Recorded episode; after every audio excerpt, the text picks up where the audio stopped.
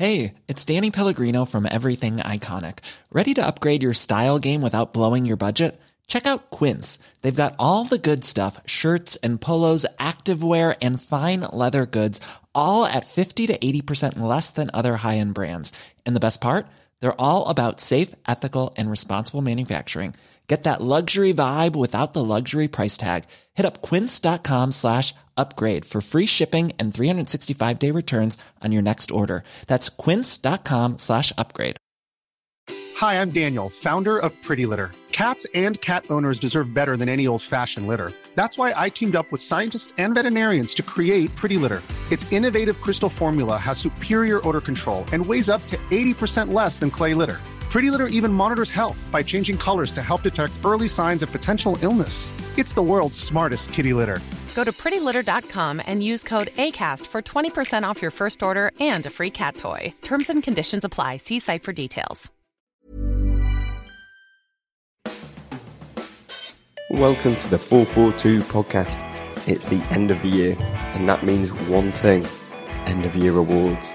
I'm Conor Pope, and in this episode, I'm going to be talking to my colleagues James Andrew and Chris Flanagan about the 100 best footballers in the world 2019. First revealed in the magazine, available in shops now, and also available to read on 442.com. We'll be going through the whole list and picking out some of our favourites to argue over. But that's not all. In the magazine, we also dish out awards for Women's Player of the Year, Performance of the Year, Moment of the Year, Team of the Year, and more while over Christmas on the website, we'll be revealing the best games of the decade, best managers of the decade, and finally, at New Year, the best players of the 2010s. So keep an eye out for that and enjoy. So it's very simple today. We are here to discuss the 100 best players in the world in 2019. You might be able to hear the hubbub in the background behind us. We've decamped to the pub for this episode the reason for this is simple. It's Christmas, it's the end of the year, and we kind of felt like it. So joining me today is podcast regular and 442 staff writer Chris Flanagan. Chris, Hello. how are you? I'm good, thank you. And making a festive podcast debut, 442 editor James Andrew. Hello, James. How are you doing? Hi, good And- to be here. Thank you. And are there any particular debuts that you'll be hoping to emulate with today's show? Uh, I was looking back on this, and as a, as a, as a Fulham fan, um, I'd have to look back to 2001 when Louis Saha joined us from Metz and uh, scored on his debut against Crewe at the Cottage, and went on to score 40 goals that season. I find it amazing that Louis Saha's debut was against Crewe Alexandra. It feels like it should have been a, a much bigger side. Uh, yeah, quite possibly, but he did go on to bigger and I better mean, things. yeah. And uh, Probably boosted confidence by playing against Crewe on his debut. Anyway, we won't be going through every player in the 100 player list, of course. So we split the list into five sections of 20 players each, and we'll be picking out a couple of players from each section that we particularly want to talk about. Don't forget, you can join the conversation as well online by tweeting us at 442 and using the hashtag FFT100. Here's players 100 to 81. Nabil Fekir, Lautaro Martinez, Ciro Immobile, Wissam Ben Yedder, Martin Odegaard, Iago Aspas, Dusan Tadic, Gabriel Jesus, Paulo Dybala, Lorenzo Insigne, Ricardo Pereira, Romelu Lukaku, Fernandinho, Fabian Ruiz, Jadon Sancho, Mauro Icardi, Mats Hummels, Papu Gomez, Thibaut Courtois, and Giorgio Chiellini. So to start us off with the 100 to 81 section, you guys picked out a couple of strikers in Serie A from the first section. Uh, Inter Milan's forward partnership, Lautaro Martinez and Romelu Lukaku. How successful have they been so far? Uh, Chris, do you want to start? yeah, well, I'm, I'm, I've been very impressed by Lautaro Martinez. Um, come to Inter from South America, and I think, well, certainly Champions League, he's it seems like he's, he's scored in virtually every game. He's also helped Inter to challenge Juventus, which is no mean feat this season. Obviously, Inter for quite a few years were nowhere near Juventus' level. Um, and I think you, you're looking at the Argentina team now. You see obviously Messi and Aguero are getting towards the end of their careers, and I think you're, you're probably going to see that Lautaro Martinez is going to be the man for Argentina for quite a few years once once those two move out of the way. Uh, and James, do you feel that this partnership has maybe filled the hole that was created by the departure of Mauro Icardi last season? Yeah, I mean, and as Chris as, as Chris said, I mean, it, it's, it's sort of put Inter back on the map, really, hasn't it? Because it looks like they could at least challenge Juventus and break the monopoly of the challenging for the Scudetto. So. Um, it's it's an exciting it's an exciting front pair. Um, And particularly, you wanted to talk about Romelu Lukaku. I'm a massive fan of his. Do you think United were wrong to sell him this summer? I don't know if they were wrong to get rid of him, but I think you can get written off by some for, if you fail in the Premier League. I don't think he. Def- I definitely don't think he failed in the Premier League. Um, but he's only 26. That's I- I, incredible. th- yeah. I think I think that gets forgotten quite a lot. He's been around a long time. He, Chelsea signed him as a teenager. He's a very expensive teenager and he's been in the Premier League for a long time. But he seems to have got a new lease of life at Inter. Um, and let's not forget, he's Belgium's record goal scorer at the age of 26, um, and that's quite scary thinking with the Euros coming up. He also already feels like a player who's had several kind of different uh, types to his game. He's had different ages of his of his career already. Um, Chris, uh, back on Martinez, there's a lot of links that he might end up at Barcelona. Do you see that as something that could happen? Uh, well, I think when you're talking about who would replace Luis Suarez, and obviously that day will come at some point fairly soon, then yeah, I can see that he would fit that. Um, they, you know, the the forward line, despite having Lionel Messi, has not been perfect at, at times this season. Um, and yeah, when you're looking at who's the next generation who's going to dominate European football, he's definitely a contender that he could become that sort of player. Now, what I really noticed about this first section, so 100 to 81, is that in this first 20 players, eight are from Serie A. But in the top 20, obviously we'll come on to that later, only two players are. Do you think this tells us something about the way the Italian league is perhaps falling behind other European leagues a little bit? Maybe a little bit. I mean, you only have to look at uh, Lukaku for the fact that obviously he wouldn't be in Serie A had he succeeded in the Premier League. That's that's sadly the reality of that for Serie A. Um, so, well, obviously he succeeded in the Premier League for a long time, but succeeded at Man United. I mean, um, so I think yeah, I think you tend to find now that it's, it's not like the '90s where all the best players are in Serie A. Um, generally speaking, all the best players, or most of the best players, are going to be in the Premier League and in Spain. And uh, one of these Serie A names uh, in this section might be unfamiliar to many listeners. Um, Chris, can you tell us who the hell Papu Gomez is? Yes, I mean I, I'm a big fan of this guy. He's been at Atalanta for a few years now, um, and I think if you if you want one player that's the big reason why Atalanta have gone from you know a, a pretty unheralded team in, in Serie A to Champions League last 16, then it's Papu Gomez. Um, he's you know a diminutive number 10, um, perhaps a little bit of a Zola type, a little bit of a Shaqiri type very you know very dangerous from in and around the box, creates goals, scores goals, set pieces. Yeah, I'm, a- I'm a big big fan of his. And uh, the, the the one thing I like about him as well is he once got into a, a media storm for two footing his four year old son in a. in, a, uh, in, a, in a game on a beach once. Fantastic. um, I mean, probably to be fair, even though his son was four, you know, Papu Gomez is only five foot six. He's probably not the big dif- differential that you expect. Um, and James, in at number 86, he's had a fantastic year this season. Our listeners will know who Jadon Sancho is, obviously. We had a big cover interview with him in, in the March issue ahead of his England debut. Uh, do you think we're going to see him in the Premier League soon? Um, And should he come back to the Premier League? Well, I mean, before we get to that, I th- I, what I really like and uh, I like about players generally is when they English players or British players generally is when they do go and test themselves abroad. And I think over the last 20, 30 years, not enough players have done it. Players have done it towards the end of their career, um, or when they'd already made their name. But uh, you know, you can.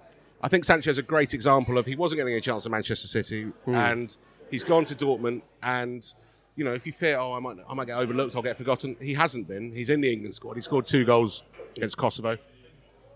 He'll be in the plans. He'll be in the talking for the for the Euros, and he's only 19. And will he come back to the Premier League? I think there'll be a lot of teams looking at him. Um, I don't know if Man City have a buyback clause on him. Um, Chelsea's interesting, um, having their transfer ban listed. Would Yeah. they go and spend that kind of money on somebody in January? I don't know, but Uh, he's the kind of player that they, he could do well at Chelsea. You think so? I think we will inevitably see him back in the Premier League, but I don't think there's any rush for him. Players 80 to 61, starting with Samir Handanovic, Jamie Vardy, Rodri, Harry Maguire, Mikel Oyarzabal, Riyad Mahrez, Clement Langlet, Luis Suarez, Toby Alderweireld, Ivan Rakitic, Marquinhos, Wojciech Szczesny, Dani Parejo, Manuel Neuer, Milan Skriniar, Keylor Navas, Saul Niguez, Timo Werner, Axel Witsel, and Koke. Matt Ladson of Liverpool Fan Empire This is Anfield recently wrote a review of the Reds' decade for the 442 website in which he hailed Luis Suarez as their best signing of the 2010s. I feel like when we're not watching him week in, week out, people might forget just how good he is. Do you think that's fair? Jim? I do definitely think that's fair, yeah, and, and, and I think um, TV has a lot to do with this. I mean, La Liga is uh, is not on uh, mainstream satellites anymore. It's you know it's getting its own channel in the in the new year, which is very exciting. But it's not on Sky, which is what I guess most football fans would have Sky Sports and have access Yeah, as yeah. they used to. Um, and he acknowledges himself that he's he is getting older and he's not going to be able to um, compete at that level um, forever. Um, but I don't think he's quite there yet. I think he's still um, still had a good year. Um, still averaging 35 goals a season. I think you know. So, so do you think age? He's 32 now, isn't he? So do you think age is catching up with him, or was he? Is he doing this Messi-like thing where he's just adapting his game a little bit? Because he used to be so fast. he could he could well do. Um, I mean, he said he said earlier this year um, there's going to come a time wh- when um, age doesn't let me uh, perform necessarily to the level to compete at Barcelona. Um, so yeah, it's up to him whether or not you know he wants to adapt his game and carry on playing um, at Barcelona, or whether or not he just goes off and maybe you know returns back to South America, goes and plays in Uruguay or, or somewhere else in Europe. Um, So he's at number 73 in our list. Fast forward 10 places at 63, we've got RB Leipzig's forward Timo Werner. Chris, he's only 23. He's being linked with Liverpool and Chelsea. You've been to see him play. What kind of player would they be getting? Um, well, pace is number one thing for sure. Um, a very clever player, um, can play wide if needed, um, a good finisher, will score goals. Uh, he's been consistently good for Leipzig for a long time now. I think it's it's only the fact that it's, it's very hard to get a top player out of Leipzig because obviously they don't need the money. Um, I think otherwise, I think you would have seen him move a lot, lot earlier. Um, it's interesting that um, when I went and saw him a while back, he said he's actually, as a kid, he followed English football and he was a fan of both Liverpool and Manchester United. and I pointed out to Timo, you, you can't really do that. he laughed at it. But, I'm, but- I'm sure his agent would be pretty pleased with it in terms of the prospects it opens up to him. Yes, well, I think yeah, he, he, he certainly admired both clubs. So I think you know he'd, he'd certainly. I got I got the impression. Well, in fact, he said that one day he'd love to play in the Premier League. He said it at that point. This was 18 months ago before the World Cup. At that point, he, w- he maybe wasn't quite ready for it. He wasn't. He wasn't too sure whether his English would be up for it. Or to, well, to be honest, his English was perfectly fine. Right. Um, but yeah, again, you you'll see him move at some point. I think the fact that we're probably going to see Haaland go to Leipzig from Sal- uh, from Salzburg, Right, that okay. might open the way for Werner to make to finally make that move at some point. And uh, obviously Euro 2020 coming up next summer. Is he the kind of player that could really, you know, break onto the scene there? Absolutely. I mean, to be honest, it, it was a surprise to me that it didn't happen at the World Cup. I, we did that interview thinking that he was going to be, you know, he, was replacing Miroslav Klose, who'd, kind of left left the uh, the Germany team, and we thought this is this is now going to be a time that he steps up and scores a lot of goals at the World Cup. Now, obviously, it didn't go well for Germany at the World Cup, and sadly, it didn't go well for him there either. But the fact he's continued scoring goals regularly in the Bundesliga since then suggests that sooner or later uh, it will happen for him at a tournament.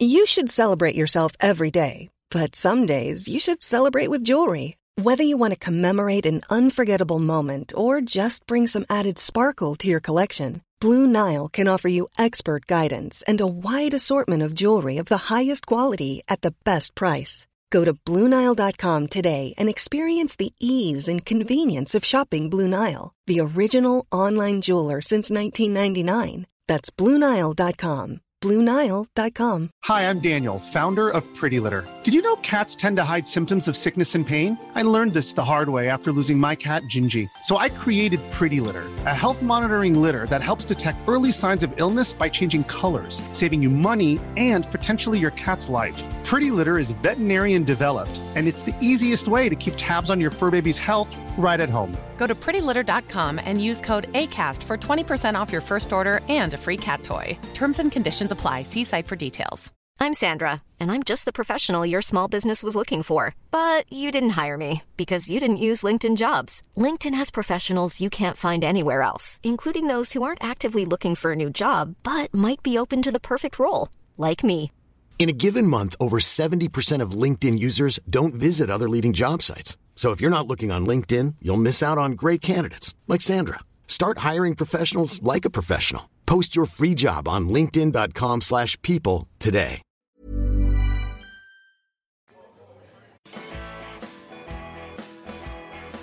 Players 60 to 41 Gareth Bale, Niklas Süle, Christian Eriksen, Toni Kroos, Marco Reus, Sergio Ramos, Paul Pogba, Serge Gnabry, Marco Verratti, Hakim Ziyech, Frenkie de Jong, Santi Cazorla, Rafael Varane, Thiago Silva, Jorginho Wijnaldum, Thiago Alcantara, Jan Vertonghen, Sergio Busquets, Matthijs de Ligt, and Angel Di Maria. At number 60, Gareth Bale. He's another player we had a big interview with this year. Uh, in my opinion, as well, one of the coolest looking features we had all year. It looks absolutely fantastic. But it has been a tumultuous 2019, shall we say. Um, James, is he on the list purely for his Wales performances? Well, maybe, but I, I mean, I find it staggering that he is in this position at Real Madrid where he's not being played. He is a serious talent. Um, he's proved that for Real Madrid.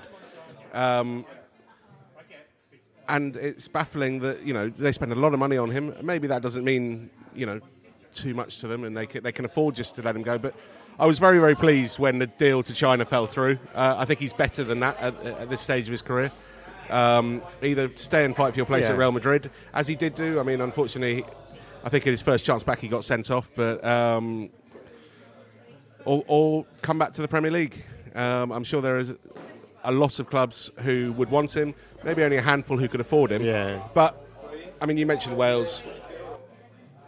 It's, a, it's an exciting Wales team, like, like it was a couple of years ago. Um, they've got there. They're going to Baku twice, um, and you know, with the likes of him, Ramsey, Daniel James, who knows? They could, they could, they could surprise teams again. Um, absolutely. and if they do, he will be he will play a major part in that. And he's still um, he's still a major force in, in European and world football, I think. And I, I think I'm slightly coming across as being obsessed with age here, but he's only 30. So it felt like his year began almost with that 442 interview in which he said that he'd not spoken to Zidane since he scored that wonder goal in the Champions League final against Liverpool. Weeks after that, Zidane then became Real Madrid manager, and it kind of felt like maybe Bale's year finished in a way with that flag that read Wales, Golf, Madrid Yeah. in that order. Um, do you really think that that comment about not speaking to Zidane set the tone for 2019? Um, sort of. I mean, I think, I think, no matter what, once Zidane came back, there was going to be an issue.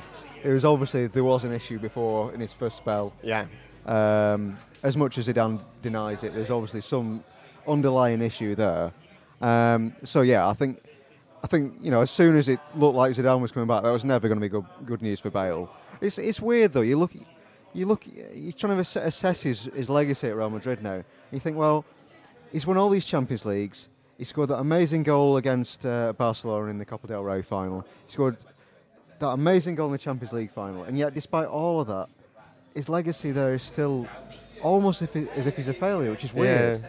It's just a very strange situation. He's achieved, he's achieved more, well, more than pretty much any British player in history at Real Madrid, and yet still we regard it as some sort of failure. And I, th- I find that very strange. We were watching the Copa del Rey final goal again in the office the other day. It's still remarkable. I think it's even. I remember it as a fantastic goal, and it still manages to be even better. Was the than fact that he, he it. took his touch, then ran down the tunnel, then came back, ran back onto the pitch again, and continued. he, he does nearly take out one of the managers. Now, there's another name we're about to talk about, which I find to be a surprise inclusion because I'd kind of forgotten about him. Santi Cazorla is not only on the list, but he's in the top 50. Um, he's 35 years old. To you know, take James's lead on talking about people's ages so much, but he also suffered that horrific injury. Um, Chris, have you gone completely mad? Why? Why is Santi Cazorla? Well, I might have gone completely mad, but, but not on the, not on this not on this instance. Right, okay. um, no, I, th- I think you look at it now. Okay, he's 35, but he's he's back as a regular in the Spain team. He's one of the best players in La Liga again with Villarreal. Not you know, with all respect to them, not not one of the absolute top teams in the league yet. He's he's achieved all this. And yeah, it's, it's just an incredible story. I mean, I, I went out to to meet him uh, last month, which obviously you could read the, the interview in this this month's magazine, and his story is just incredible. He he was he didn't play for what two, two years. Um, he he had he had the, all these I think ten operations on his ankle. This skin graft with a tattoo had to go onto his onto his Achilles, and he said basically he, used to phone his wife at night and say, "No, that I can't I can't keep doing this." You know when he was when he was in the hospital trying to recover. Yeah. saying, I'm not getting anywhere. I'm not making any progress. I, I'm going to have to tomorrow. I'm going to have to tell him I'm, I'm going to retire. And his, his wife would say, "No, just keep going, keep going." And he said, "Okay, for you, I'll do that." And I think he, he promised his son as well that he'd keep going. And eventually, he made progress with it. He came back, and the thing was, as soon as he got back on the pitch, the one thing he never did was he never forgot how to play football and play football really well. It was just a case of being fit enough to get on that pitch. And as soon as he was fit again, he was he was Santi Cazorla again. He, he was a great player. And to be honest, now you look at what, at Arsenal.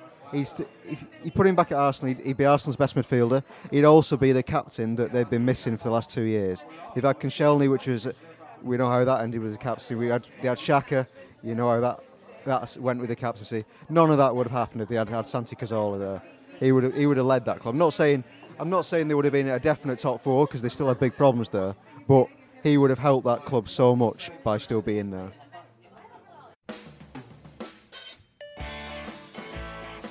For players 40 to 21. Casemiro, Dries Mertens, Karim Benzema, Pierre-Emerick Aubameyang, Dani Carvajal, David De Gea, Jose Gimenez, Joshua Kimmich, Jordi Alba, Luka Modric, Son Heung-min, Fabinho, Gerard Piqué, Miralem Pjanic, Trent Alexander-Arnold, Andy Robertson, Ederson, Neymar, Antoine Griezmann and Aymeric Laporte.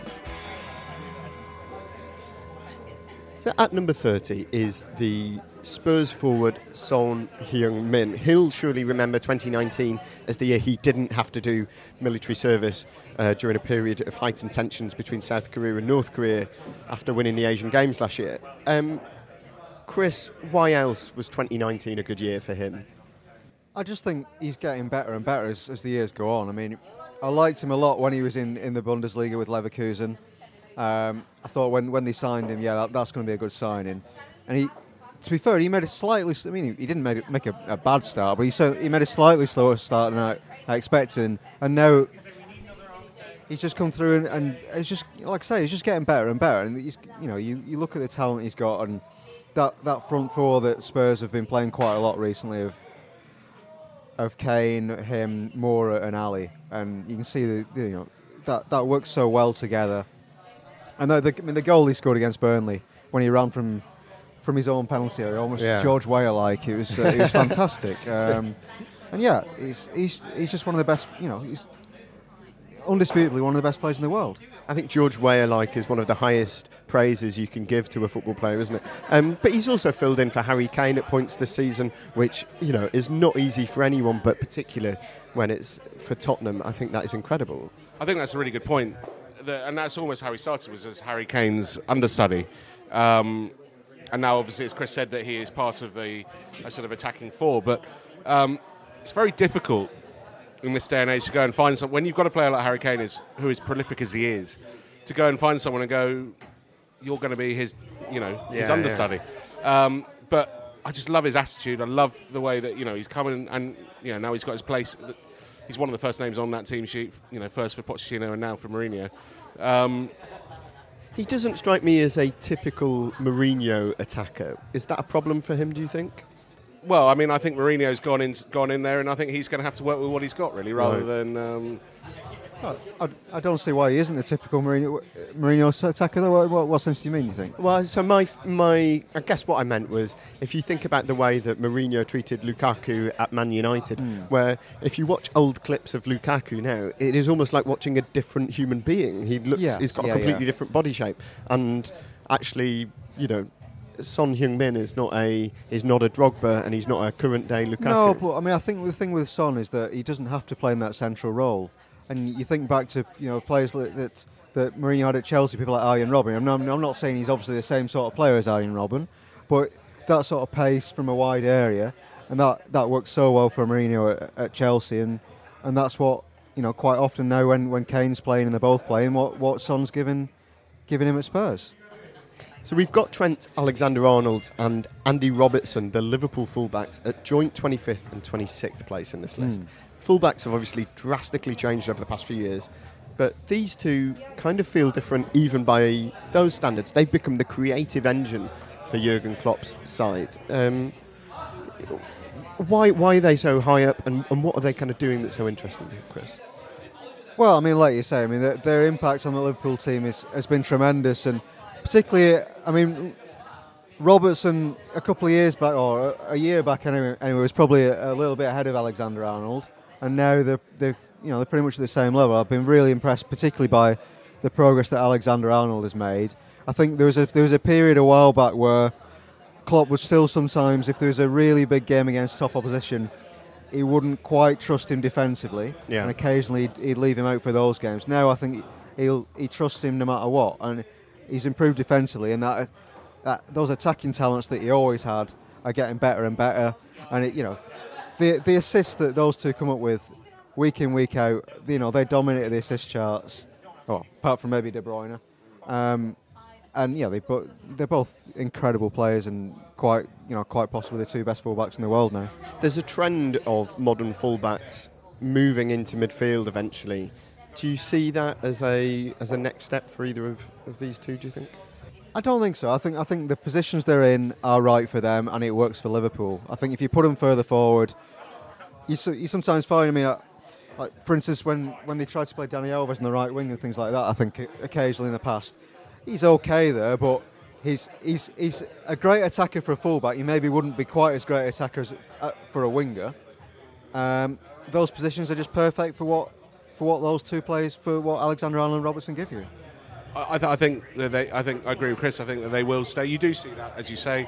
Um, a player who's not on this list yet, um, who will be in years to come for many years to come. Ryan Sessegnon. Yeah. Um, when I saw him start at Fulham, he started as a left back and. And then he quickly moved up to be a, a left Yeah, winger, yeah. and it was it was apparent then that that was where he should be, and I think Spurs will see that as well. But I don't see that with these two. I think that they will stay as fullbacks and continue to um, you know, create the assists and yeah.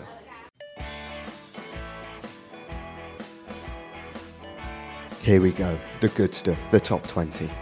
At 20, we've got David Silva and Kalidou Koulibaly, N'Golo Kante, Bernardo Silva, Eden Hazard, Sergio Aguero, Roberto Firmino, Alisson, Marc-Andre Ter Stegen, Harry Kane, and into the top 10, Sadio Mane, Raheem Sterling, Kevin De Bruyne, Robert Lewandowski, Jan Oblak, Kylian Mbappe at number five, Cristiano Ronaldo at four, Mohamed Salah at three, at two, Virgil van Dijk, and the best player in the world, 2019, Lionel Messi. I want to start with the obvious question from the top 20, uh, which is that there's three goalkeepers in the top 20. Are they even footballers?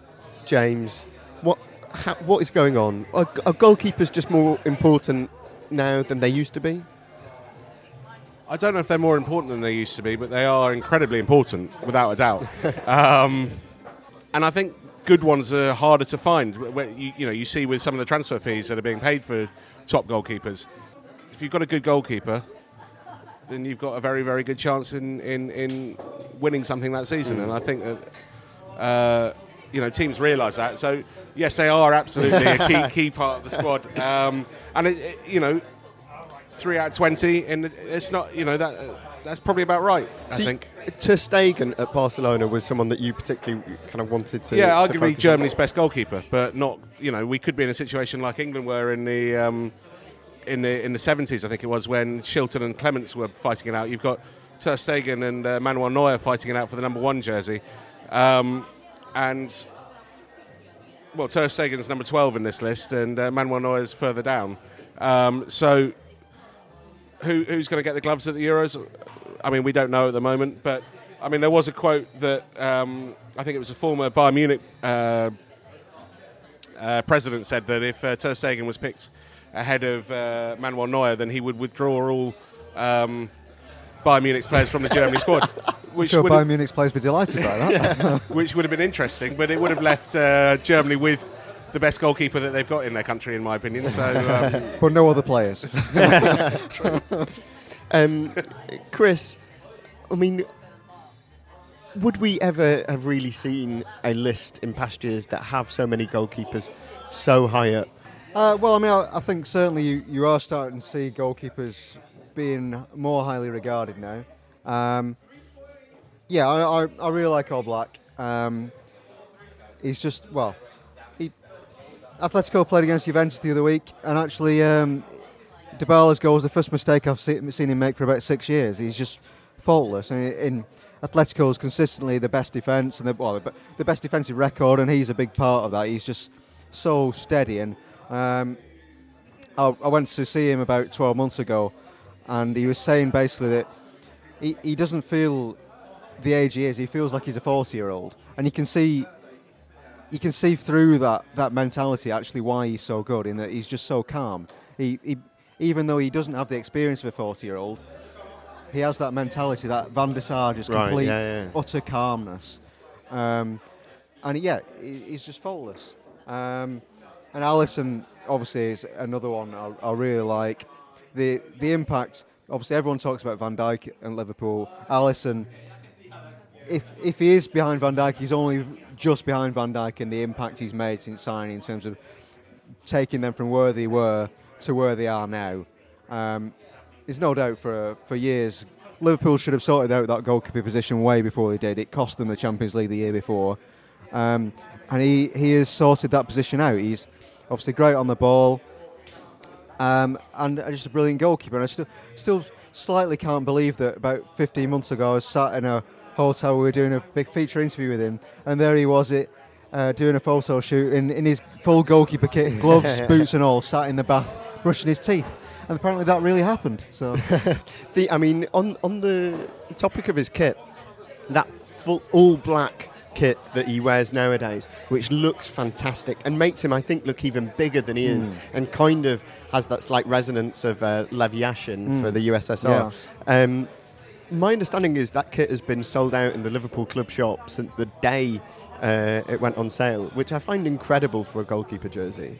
Um, but yeah, and that, and that just shows how uh, how big a deal they actually they, Yeah, they really yeah. are. Interesting that about the I, I didn't know that about the. Uh, well, I mean, your opinion on the black making him look bigger because if you go back into the '90s, it was all about bright colours. Yeah, it was yeah. all about you know Schmeichel wearing sort of big, uh, bright green goalkeeping shirts Yeah. or that multicoloured one that he wore for Denmark Mm. uh, at Euro '92, um, and obviously Campos's. Uh, Oh, self-design, beautiful. Yeah, yeah. self-designed kit in. Uh, it was at '94. yes, Um, Um, Raheem Sterling is he's at number nine on this list. Um, he's another recent 442 cover star. Chris, we've already spent a whole yeah. podcast episode chatting about him and how great he is.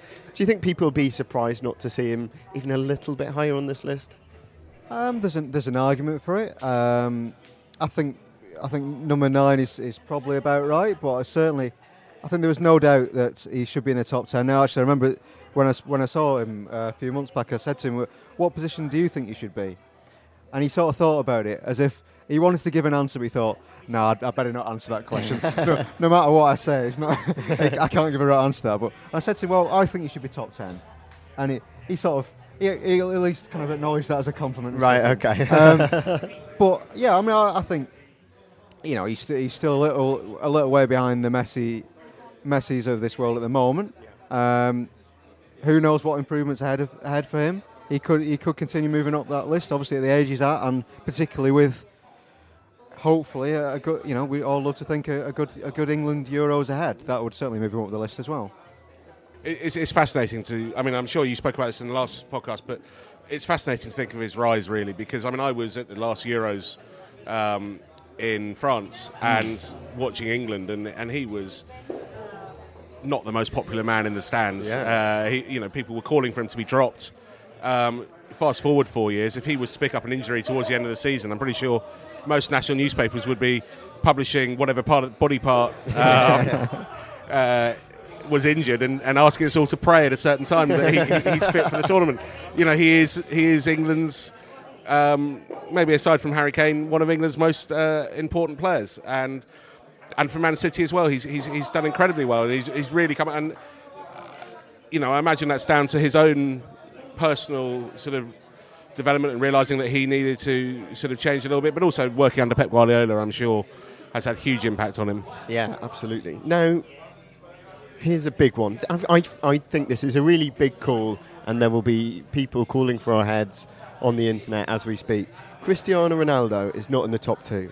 He's not even in the top three. Cristiano Ronaldo is fourth in this list. What's going on? Can either of you tell me? Um, well, uh, obviously the answer is sadly is he's getting older. I mean, you know, Oh. as much as it Ravaged by time. It'd be lovely that in 2070, 2071 that Ronaldo and Messi were still the top two in this list. Uh, likelihood is probably that wasn't going to be the case. So some, at some point this was going to come, and yeah, there's no doubt he's, he's not dominated Europe in the same sense this year. Yeah. There's been some question marks over, you know, the impact that he's making at Juventus. You know, it's by no means inconsiderable, but it's not. He's not as all all dominating as he once was. Um, and yeah, I think the interesting thing w- will be with the Euros coming up, what impact he has for Portugal. Because you know, despite you know the club form maybe not being quite at the level he was two or three years back, he's still scoring goals left, right, and centre for Portugal.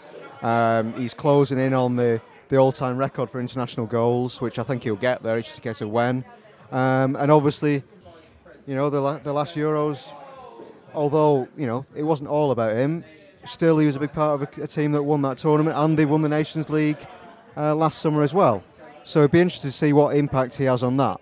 If he doesn't have any impact on the on the on the Euros, then you might start to f- see people start to write him off. Now, whether that that might be premature, but such is the way of the media, that probably will be what happens. We were working out the other day in the office how many goals off the all-time international hmm. goals record he is. I think he's 10 goals off. Yeah, is that right? yeah. So, my question to you guys, do you think he will break that record at Euro 2020? Well, there were a couple of games before as well, so potentially three or four games before, aren't there? Um, yes. I think unless he's got some friendlies against San Marino lined up, probably not quite. He'll not be far off, but yeah, I wouldn't I wouldn't expect him to score seven or eight goals of the Euro, so he might be just a little bit short, but he'll, he'll get there eventually. I mean, Chris mentioned his age, and, and look, there's no there's no doubt that you know he is getting older. But I don't know if you saw his goal recently uh, for Juventus, where he seemed to break the high jump record Yeah. in, in t- um, while heading. You know, it's quite phenomenal, really. Yeah. Um, and I don't know too many other players who would be able to score a goal like that. Um, he is still, in my opinion, if you were if you were asking me if I was picking a team and I was looking to win a trophy, who and I had to pick between Messi and Ronaldo, I would have Ronaldo every time. Wow, that's a big call. I mean, but I think he makes makes players around him better. Men- Uh, mentioning that, that goal that he recently scored, where he seemed to hang in the air for Yeah. an age, um, It was slow motion. I knew you were going to say that. Um, I read afterwards that uh, he he can jump up to 28 inches, which is the average jumping height of a NBA star, which I find phenomenal. Like, imagine jumping that high that you, you could effectively be one of the best basketball players in the world. That is incredible. Chris, you know, you know where you learned that from, don't you?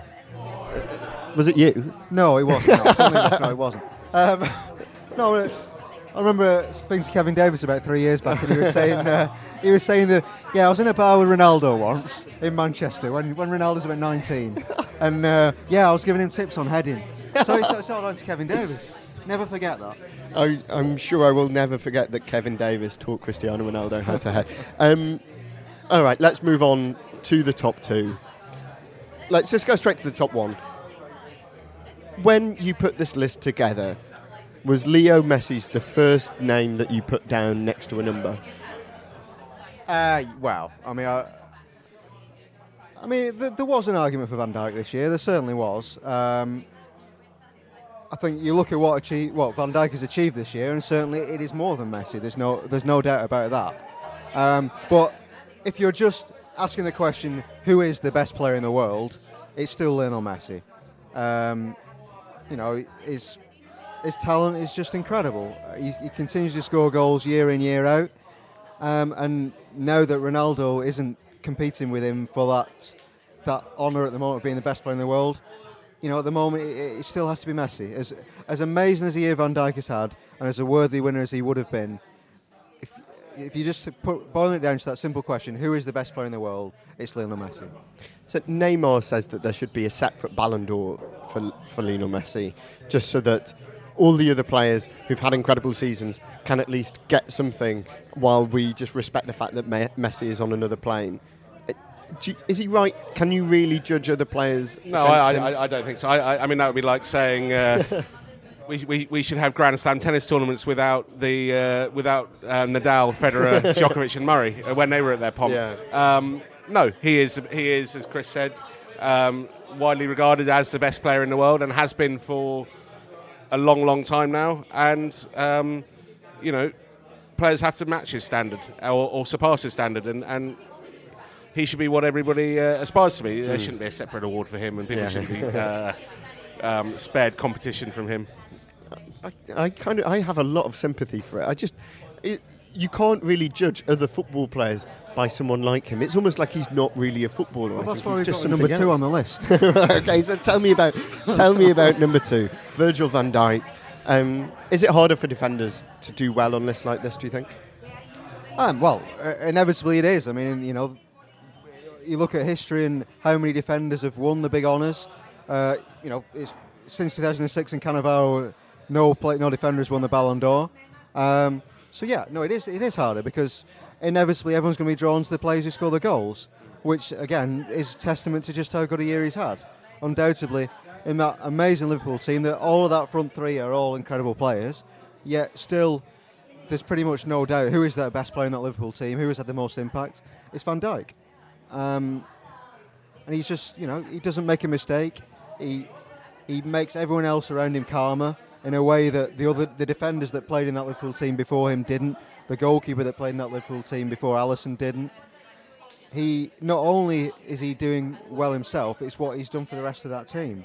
Um, no, he's been. I mean, I think Jamie Carragher says in in this issue that he will be he will be seen as the greatest Premier League defender. Well, greatest defender in Premier League history, and I think I think you can't argue with that that's correct. It's bizarre to think back however many years it was when they signed him from Southampton, and Yeah, less peop- than two years ago. and people were quibbling over the price and Yeah. thinking, "Oh, is that a lot of money for a defender? You know, is, uh, uh, have they lost?" But you know, he will be the player, along with Alisson, as, as Chris mentioned, who will be the difference when they win the title this year, and they will end 30 years of hurt on Merseyside, and and The only way that Liverpool won't win the title is if Van Dijk gets injured now, and even then, I think actually they might be far, so far clear that. But that's the Yeah. only thing that can stop. I mean, we, again, we saw it. Uh, we saw recently in the Club World Cup when he didn't play, um, and it looks a bit. You know, Liverpool did get through uh, to the final, but it did. It did look like the Liverpool of old, really. Yeah. Um, and so he just brings so much to that team.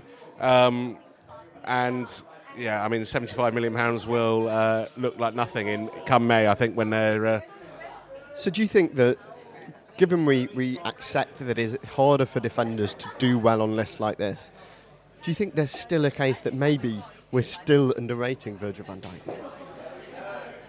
Possibly, but I think you know, I think Chris mentioned it. You know, despite you look at the Liverpool front three, and that is really, really exciting.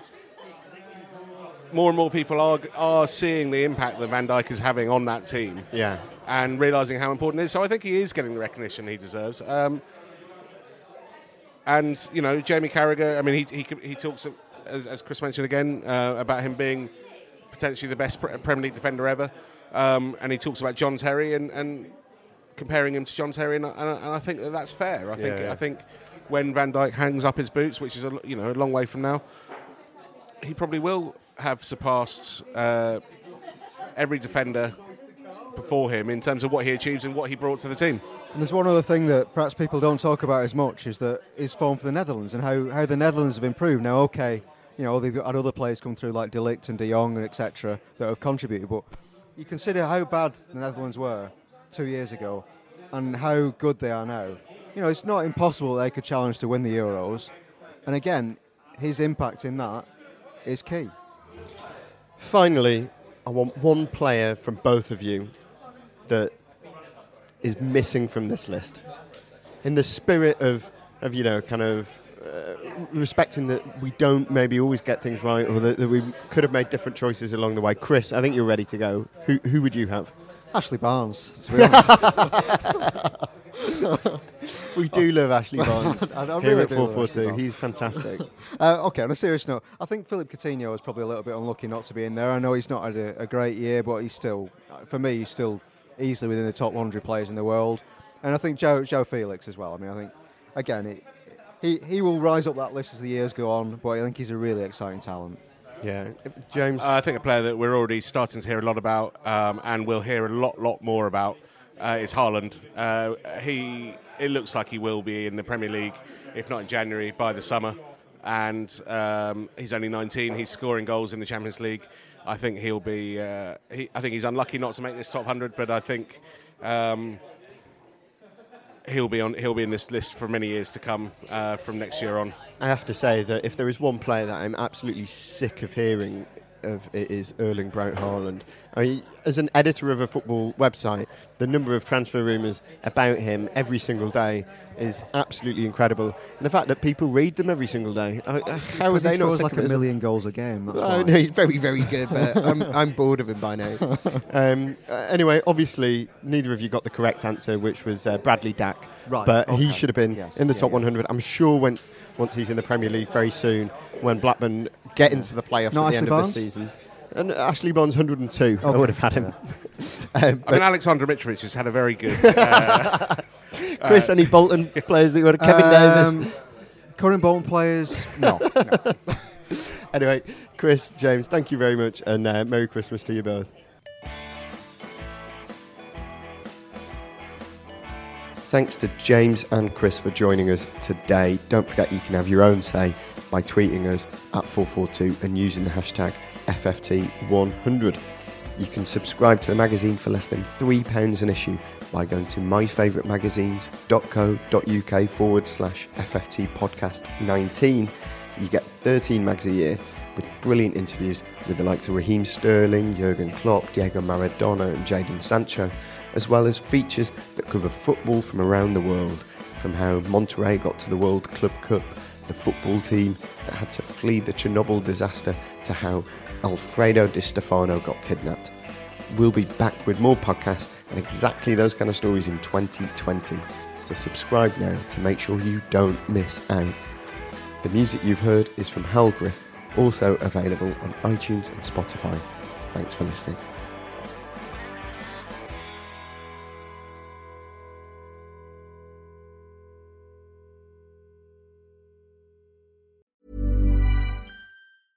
Planning for your next trip? Elevate your travel style with Quince. Quince has all the jet setting essentials you'll want for your next getaway, like European linen, premium luggage options, buttery soft Italian leather bags, and so much more. And is all priced at 50 to 80% less than similar brands. Plus, Quince only works with factories that use safe and ethical manufacturing practices. Pack your bags with high-quality essentials you'll be wearing for vacations to come with Quince. Go to quince.com slash pack for free shipping and 365-day returns. Hi, I'm Daniel, founder of Pretty Litter. Cats and cat owners deserve better than any old-fashioned litter. That's why I teamed up with scientists and veterinarians to create Pretty Litter. Its innovative crystal formula has superior odor control and weighs up to 80% less than clay litter. Pretty Litter even monitors health by changing colors to help detect early signs of potential illness. It's the world's smartest kitty litter. Go to prettylitter.com and use code ACAST for 20% off your first order and a free cat toy. Terms and conditions apply. See site for details.